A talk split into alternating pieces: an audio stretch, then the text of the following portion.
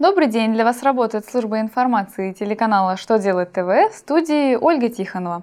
В этом выпуске вы узнаете, нужно ли платить пени, если в счет налога зачитывают покрывающую его сумму прошлую переплату, как предложили расширить обязанности аудиторов, как можно воспользоваться средствами материнского капитала.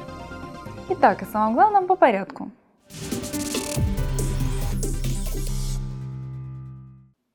Минфин разъяснил, что при зачете переплаты в счет налога у налогоплательщика не возникает задолженностей. Если у налогоплательщика по этому же налогу есть переплата, равная сумме налога или превышающая ее, то пени ему начислять не должны. Если налогоплательщик не перечислит деньги, то налоговики должны сами зачесть эту сумму. Такая позиция Минфина согласуется с тем, что высказывал ранее Высший арбитражный суд. Суд рассматривал вопрос о привлечении налогоплательщика к ответственности за неуплату. Отмечалось, что если у плательщика по этому налогу есть переплата, покрывающая сумму налога, то задолженности не возникает, а если нет задолженности, то и пени начислять неправомерно.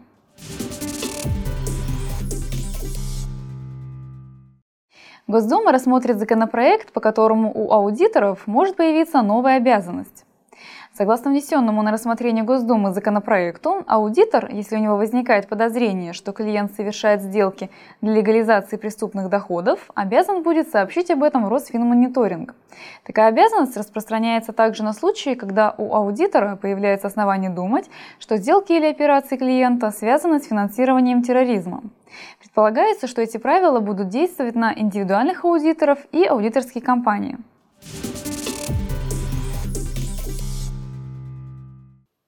Пенсионный фонд сообщил, что малоимущие семьи могут подавать заявление на получение ежемесячных выплат за счет средств материнского капитала.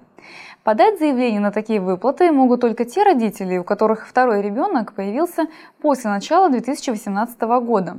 Заявление на такие выплаты можно подать вместе с заявлением на сертификат мат-капитала. Также фонд разъяснил, что определить, имеет ли семья право на получение выплат, можно следующим образом. Доходы всей семьи за последние 12 месяцев нужно сложить, разделить на 12, а затем разделить на количество членов семьи, с учетом появившегося второго ребенка. Если получившееся число не превышает прожиточный минимум в полуторном размере, то можно подать заявление на выплаты из мат-капитала. Все доходы семьи должны быть подтверждены документами. Сумма выплат будет зависеть от установленного в регионе прожиточного минимума.